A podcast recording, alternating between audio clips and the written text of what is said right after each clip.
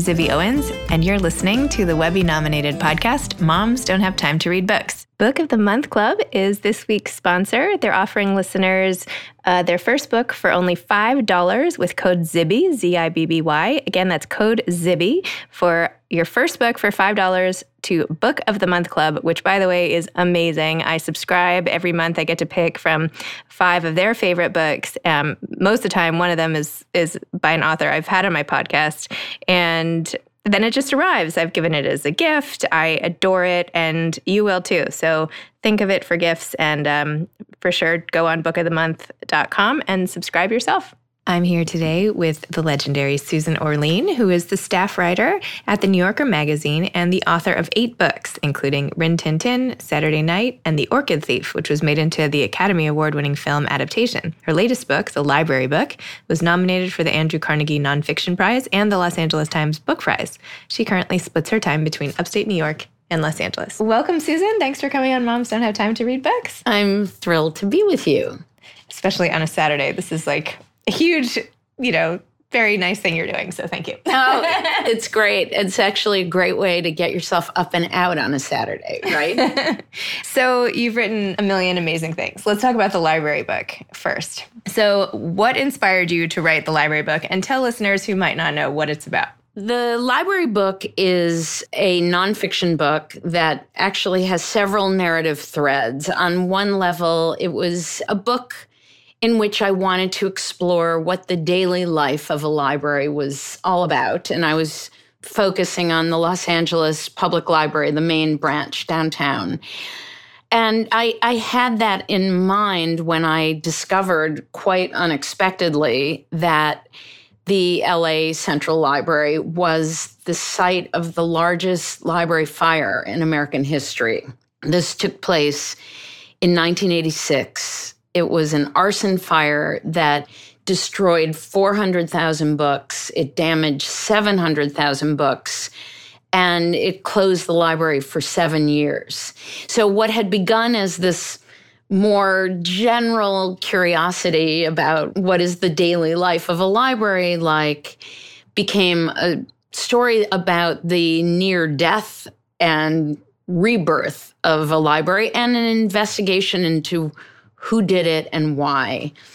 And at the bottom of that as well, to add one more thread, was the thing that probably got me interested to begin with, which was I have an incredibly emotional response to libraries. I feel like it isn't entirely rational or logical. It's some feeling that's much bigger and deeper and more touching than just saying, oh, well, it's a building with books in it. It's there's something about libraries that feel really emotional and I don't think I'm alone in that feeling. So the book also was an attempt to explore that. Why do we feel so attached and connected to libraries and why does the idea of one burning down feel so deeply distressing. I love how you mentioned at the beginning of the book that many libraries in the past were based after the designs of religious institutions and churches and cathedrals, that there's almost something holy about the design even of a library. And they, they do have this feeling of being a sort of sacred space. I think we all feel that there's something in the air in a library that feels special. And that's really interesting. You know, I think we all feel wonderful walking into bookstores, walking into an art museum. There is this quality of being out of normal life that you feel in a library that is quite wonderful. I feel like it's more museum like. It's more like going into the impressionist wing of the the yeah. Met and like yeah. looking at the I mean you interact obviously much more in a library with the work, but it's some sort of reverence that you have to bring to it when you go into yeah. a library, I think. I mean Well, I also think it's more like a museum in the sense that it's not a place of commerce. Mm-hmm. I mean, I love bookstores. This isn't meant to be a competition no, no, between I... libraries and bookstores, but Bookstores are places of commerce, and that's wonderful, and they're delightful, great places. Going into this sort of preserve of human knowledge that is available to everyone has a very special, sacred kind of quality that makes, I think it's elevating. You feel like there's some great good being done in this place, the way you do walking into a museum where there's amazing work that's available to anybody to enjoy. I mean, there's something wonderful about that. And you wrote in the library book about how your mother used to take you to libraries as a young child and how you have continued that tradition onwards. And then you, it was excerpted in the New Yorker when you said how you actually became a little evangelical about book ownership, perhaps as a response to the libraries of your youth. Can you talk a little about that? Oh, this is funny. It was something I hadn't really thought about until I was writing the book, which was my parents were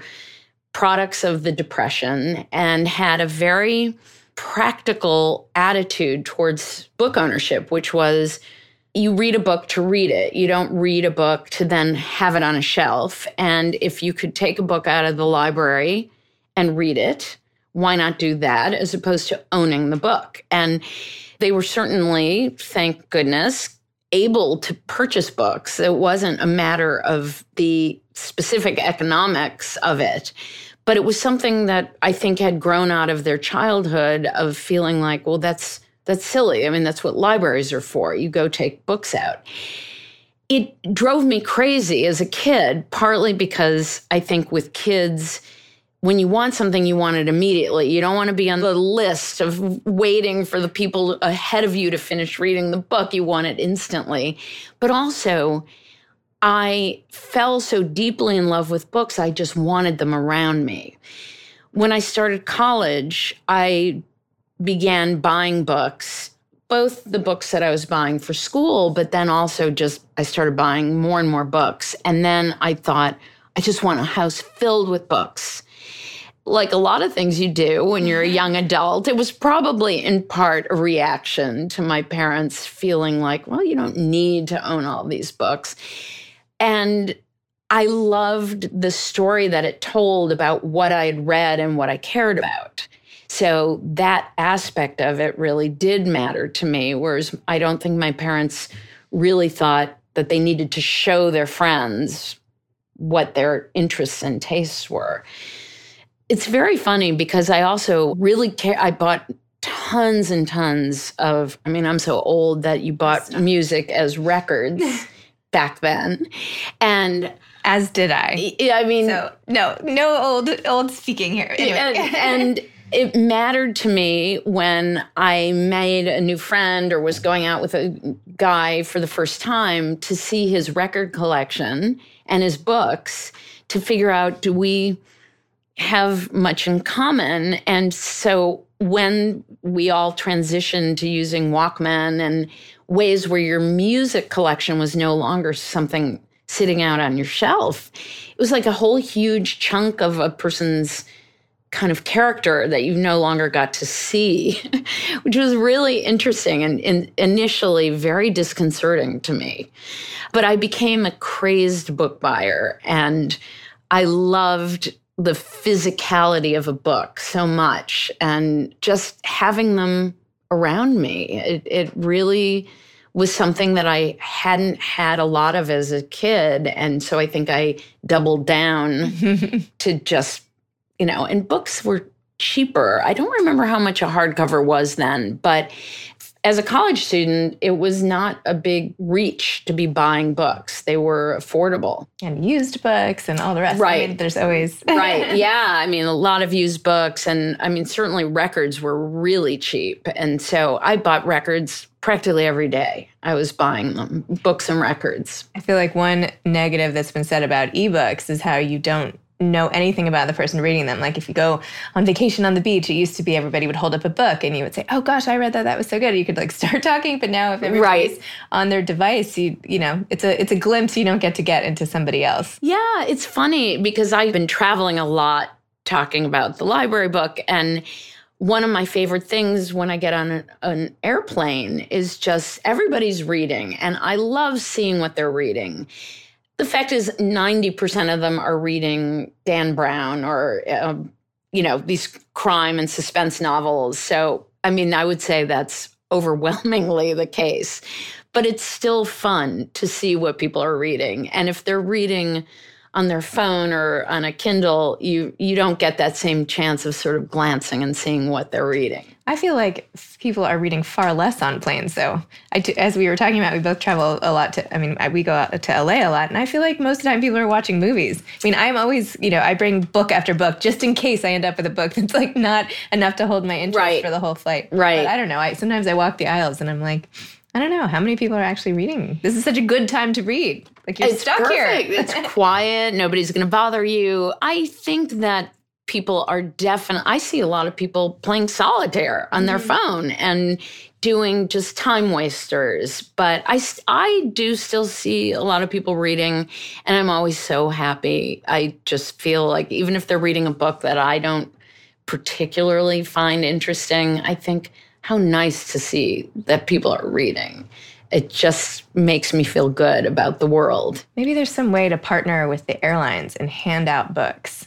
You know, have like well, and airlines 20 books on a flight, and you just like keep it in one of the overhead compartments, and then it's like a little library, and everybody on the plane could just Actually, it's a in. great like, idea. I mean, airlines used to have magazines. Right, yes. And I mean, it was a huge loss when they no longer had a variety of magazines. I mean, I always read magazines when I flew. Now they have the airline magazine and that's it. Yeah, that's not. I mean, Sky Mall, I feel like is a little more entertaining. Yeah, I know, and now, and now I really miss it because yeah. they don't have Sky Mall anymore. That was my favorite reading yeah. material. I mean, especially with like little kids even i would like we could like look at what would you want? Like, yeah you can anyway. pick anything yeah, in exactly. yeah i would do that with my son too. Yeah anyway. Well okay i'll, I'll talk to jetblue when this is over but right. we'll see what happens. There's one quote you wrote that was so beautiful about libraries that i just have to read it now. It wasn't that time stopped in the library. It was as if it were captured here collected here and in all libraries. And not only my time my life but all human time as well in the library, time is dammed up, not just stopped, but saved. The library is a gathering pool of narratives and of the people who come to find them. It is where we can glimpse immortality. In the library, we can live forever. That is so beautiful. Thank you. Tell me a little more about writing that line, that passage. When I was drawn to doing this book, I was trying to understand what that magic was about a library.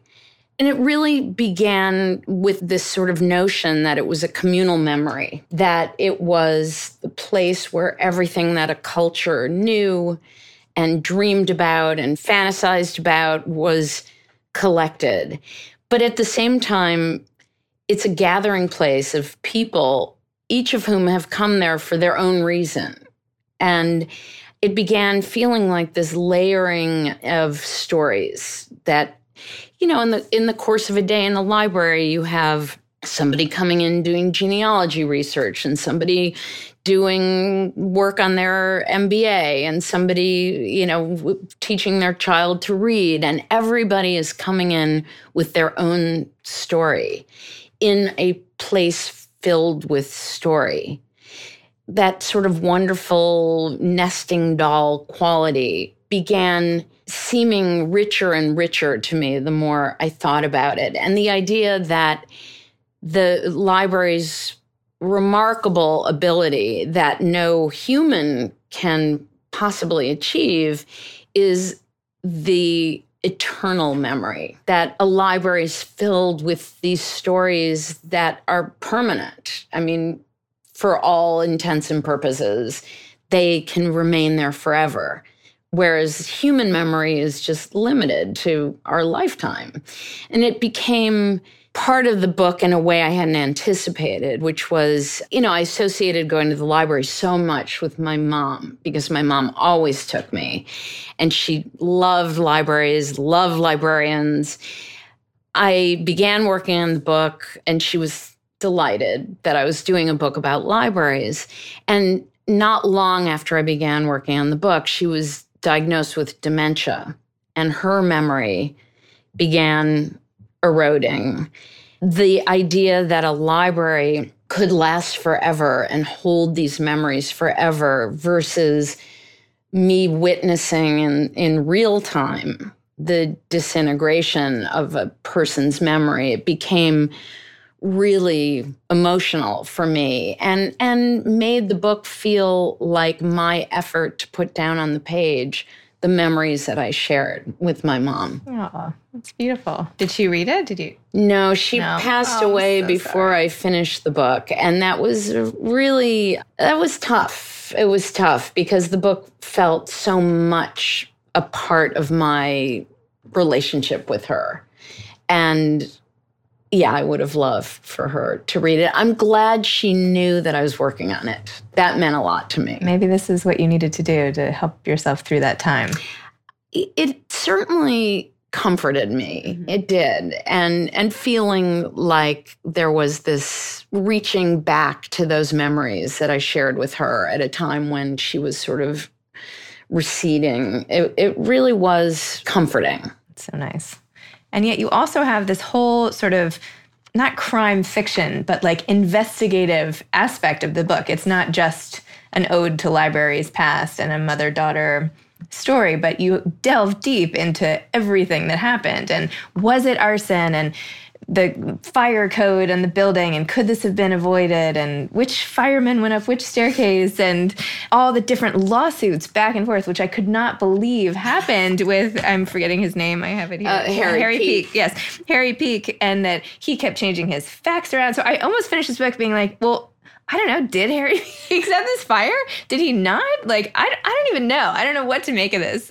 yeah. Well, it was really, you know, it was very much a crime story because, you know, you have this gigantic, catastrophic fire that was determined to be an arson. And so the first question is, my God, who, who would do that? Would do this. And, you know, arson's funny. You've got a huge percentage of arson is done for financial gain. I mean, you insure your business, you set it on fire, you get your insurance money. That I'm, I'm not yes. recommending this, but that is a very common scenario that somebody stands to gain financially, or it's a a rival setting someone's business or home on fire. I mean, that's a very also a common scenario burning a library, nobody has anything to gain by it. So you remove this giant motivation, like, so nobody's going to gain anything financially. Who would do this? We've got people who have mental illness that causes them to light things on fire. That's one possibility. But then there's this free floating question of all right, in this case, who would have done this and why? Harry Peak was a young, unemployed, aspiring actor who, by all accounts, was a very charming, likable guy. No one I spoke to spoke ill of him. I mean, they say, you know, he drove me crazy. He was always late on his rent, but he was so just, he could charm anybody. Everybody liked him. So he was not the classic image of sort of spooky loner he was a very well liked guy. He loved attention. He was very braggy and tried to put himself at the center of drama all the time. But there was nothing that indicated that he was somebody who had an attraction to fire or had any grudge against the library, nothing. The problem was he began telling his friends that he had started the fire. So he That is a problem. Yes. I will say I learned a lot about what not to do in terms of committing crime in the in the course of working on this book, which was pretty funny. But he started bragging to people saying that he had started it. His story of was constantly fluid. It was never quite the same story to each friend that he told. I mean, first it was that he was there, then he was there and he started it. And, you know, there were many iterations of the story. There was a reward for information about the fire because, of course, there was a huge investigation in LA to try to determine who had done this. Although I love how you put in the book that, like, in New York, there was only just this tiny little mention of it in, like, the back of a newspaper. I know. that was, I loved that part. Anyway, sorry, go on. Yeah, well, it was really, I mean, like, it was no big deal. yeah, just tucked on page like A22. But he also had done a few things to change his appearance. He had shaved his mustache, he had cut his hair, he had enough that one of his roommates decided there was something fishy. And coupled with the fact that he had claimed that he started the fire, she contacted the fire department and said, I think it's him. He produced over the next several months seven different alibis for where he had been that day. This is another thing I learned about crime. It's not very convincing to have seven different alibis. It if you had one alibi, that would be convincing. But he kept changing his story elaborately, you know, not just a little bit different, but totally different. So this can be your next book. It's like right. Susan Orlean's Guide to Committing right. a Crime. How to. How to. Insurance fraud, part right. one. Right. Arson, part two. Yeah, okay. no, I've got it all. Yeah, I figured it all out. Yeah. So the the pursuit of the truth about the fire and the legal pursuit of Harry Peak was so convoluted, fascinating, ultimately unresolved. But following the the legal case was fascinating to me and there were a lot of things that came into play including the fact that even though he was arrested the district attorney had had some significant failures in prosecution in LA right before this case came up and so there was a lot of fear in the DA's office about pursuing a case that wasn't a guaranteed win there were other facts which were there wasn't ever any hard evidence connecting him to the fire. So it became fascinating. And the whole, I mean, I found it really interesting to learn not only about arson, which is a really complex, confusing crime much of the time, but also the history of the burning of libraries, which has sadly, a very extensive history. And in the book, you said you actually experimented with burning books just to see what that would look like, and that it was as hard for you to do that as like throwing away a plant, for example. yeah. I mean, I thought I've never seen a book burn. It, for the sake of writing about it, let me just burn a book so I can have a visual mm-hmm. kind of image, but also I was curious about the taboo because it felt like I can't burn a book. And then I thought, that's silly. I can burn a book and I can go buy a replacement. I mean, this is this is just some paper. It's there's nothing special. I could barely do it. And that to me was again, uh, it supported this notion that we feel something about books and libraries that isn't purely logical. It's something emotional, spiritual, magical that makes a book feel almost as if it has a life of its own. And burning a book was one of the more uncomfortable things I've ever done, to be honest. I feel like there's two parts of losing books. One is losing them this way, but one is another way is in the books that were never written that should have been written from the loss of people. Right. So it's like an, a library can be emptied out by tragedy in the flesh, like with the burning books, and as you saw, but also the sadness of who didn't write the books yeah. that they should have, like with things like the Holocaust and the AIDS crisis. And I remember interviewing Will Schwalbe, he was talking about this, that in his book about how the sadness of the books, the stories were never told. Yeah.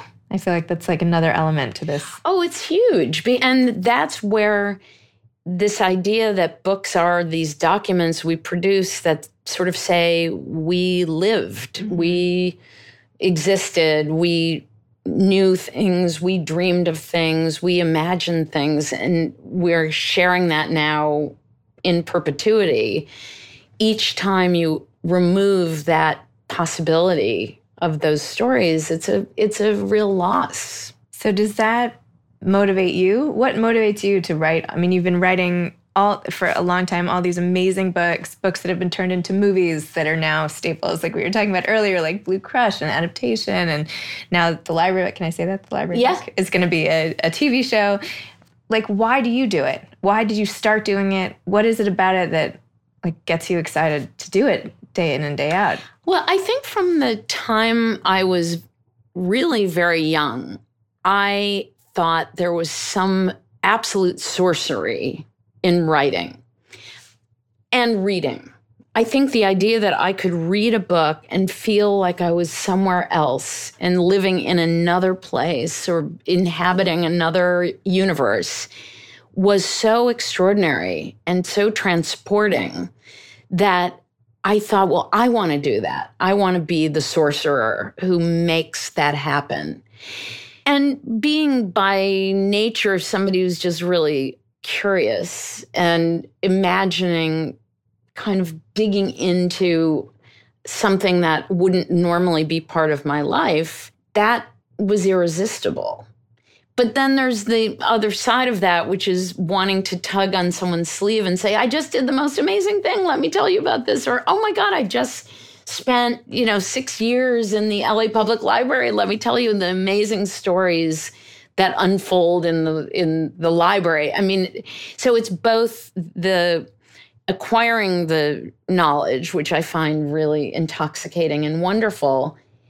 And then there's this sort of performative part of it of saying to people, ooh, ooh, let me tell you, I I just saw something incredibly cool and interesting that I want to tell you about. Awesome. How do you do your writing? Like where do you do it? Do you actually work in a library? Do you work at home? I, Was this book any different? This book was different. I mean, normally I do all my research first. So the first half of whatever I'm doing is out in the field, researching, interviewing people. And then for many years, when I lived in New York, I had an office at the New Yorker and I would work in the office. But then I left New York and started working at home. And then when my son was born, suddenly working at home became a little more challenging. And it was a constant kind of race to figure out where could I work, where I could really shut off and focus. And as my son has gotten older, that's become less of an issue, but it's still working at home has its challenges now I split my time between LA and upstate New York. And in both places, I have a little freestanding building, that a little office that's even just being 10 yards from my house makes it feel separate. In the case of, of working on the library book, I had been working at home and I just was stuck. I was distracted. I my husband works at home too, which meant an additional distraction. so for a while, I rented a a co-working space. I thought, you know, I've just got to get out of the house. I can't be working at home. And then one day I was working at the library because I wasn't, for whatever reason, I w- didn't have a chance to go to this co working space. And I thought, why don't I just work at the library? It's free, it's very peaceful it's you know a perfectly good place to work. And i thought oh my god i'm writing a book about libraries. And it only occurred to me now that this is a great place to work which really cracked me up. And there are specific reasons that i wasn't i when you're working on a nonfiction book you often have lots and lots of material. And obviously you can't leave that in the library. So it means every day having to pack up and take your stuff home and back again. So there are certain ways that it's not ideal, but I was toward the end of the book and I didn't have as much kind of files and stuff to cart around with me. I'm now back to working in my little my little studio and the only the only thing is to keep my husband and son out.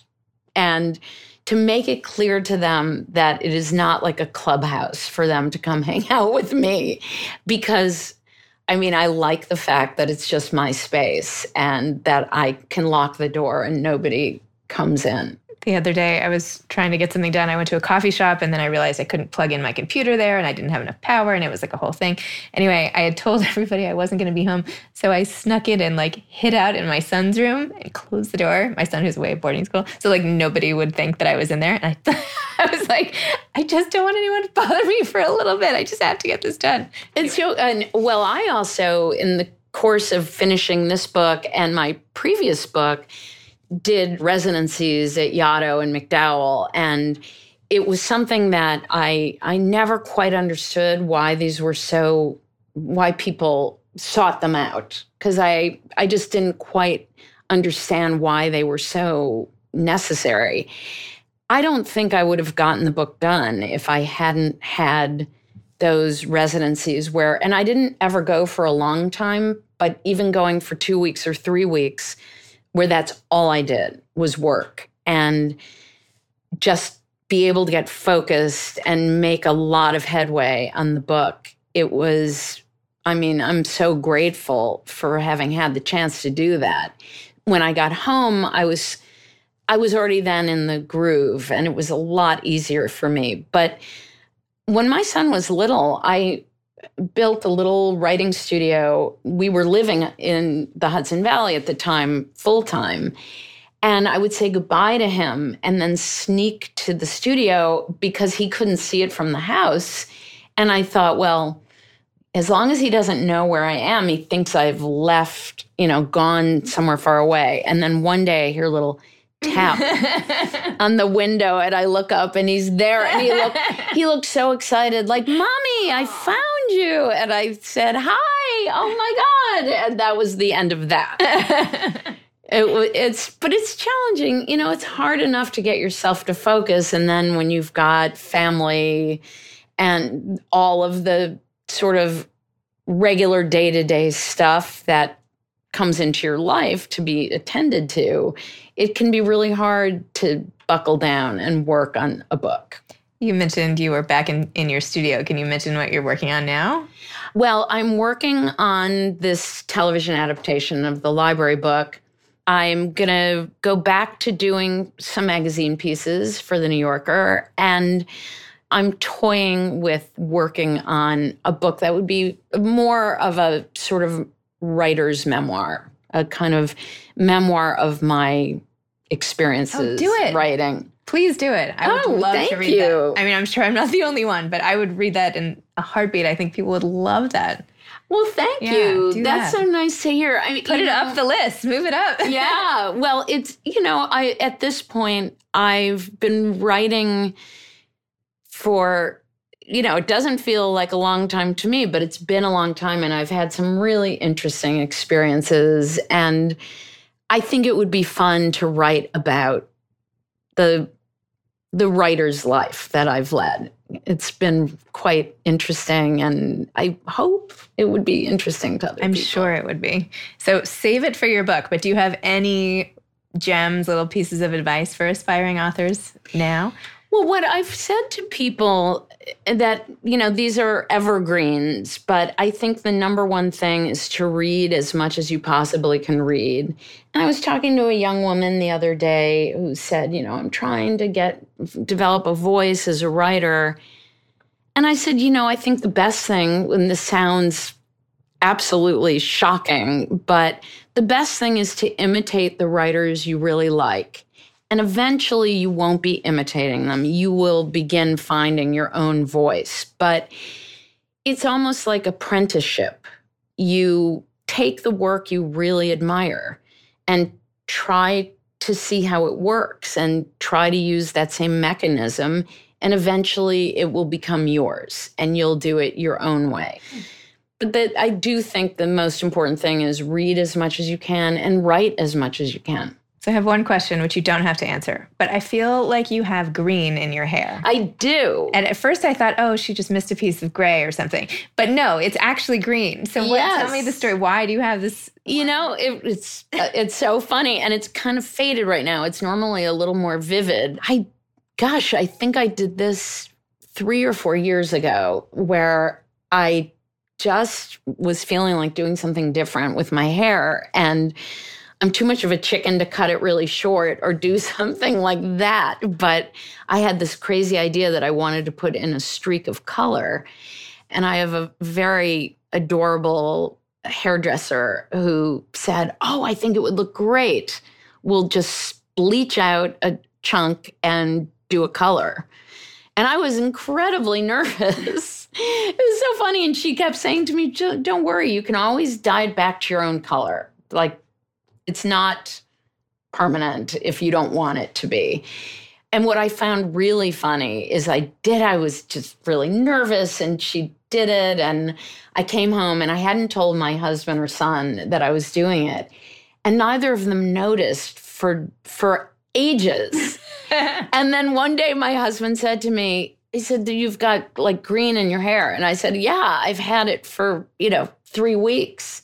And he said, Well, you can take it out, right? And I said, Well, no, it's actually my hair. I think he thought I had clipped in, uh, you know, a little lock of hair, but he kind of looked at me and said, Well, it's cute. It's cute. I thought, okay, that's fair enough. That's that's a, the best that I can hope for. It's kind of it's fun to do. I mean, it requires a little maintenance, but I enjoy it. it. It's awesome. Thank you. You're welcome. Well, thanks for coming on Moms I Don't Have Time to Read Books, and thanks for all your time. Well, thank you. This was such a pleasure. Oh, good. Thanks. This episode has been sponsored by Book of the Month Club. Bookofthemonth.com. Enter code ZIBBY to get your first book for $5. Thanks for listening to Moms Don't Have Time to Read Books. You can follow me on Instagram at Moms Don't Have Time to Read Books. Thanks so much to Steve and Ryan at Texture Sound for the sound editing. And thank you to Morning Moon Productions for providing this fantastic intro and outro music. Thanks for listening. You could always email me at zibby at zibbyowens.com.